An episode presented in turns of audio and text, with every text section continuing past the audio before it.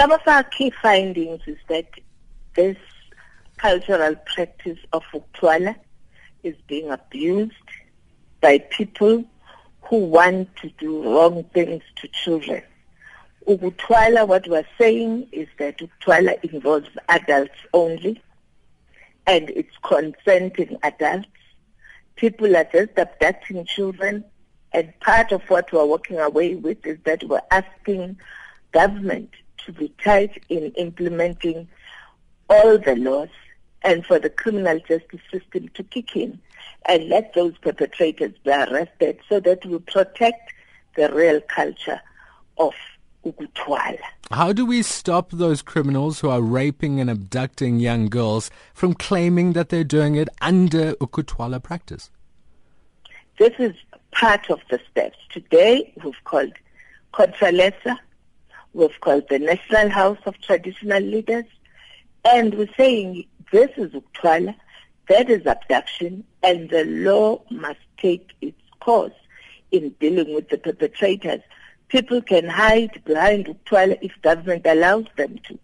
But when there's a clear definition of what Ukuthwala entails and people are still allowed and they're looked at while they abuse children and women, there's a problem.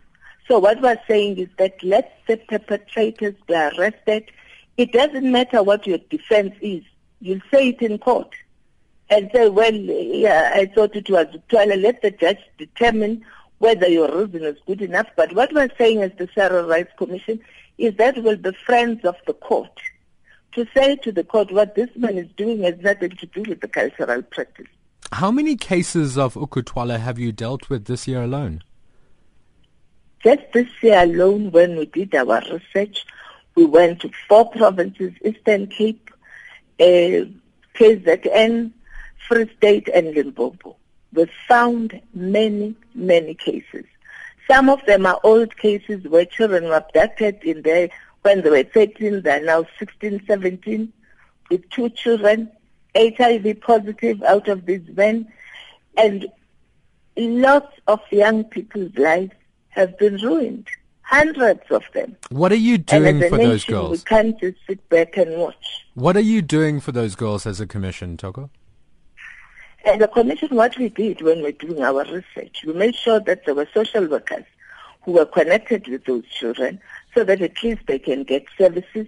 But what we're saying to social development is that those social workers must do what the law says they must do. They must report these cases to the children's court, make sure that the perpetrators are arrested, and make sure that those children are in safe spaces, centers and other safe spaces, as the law says it must be.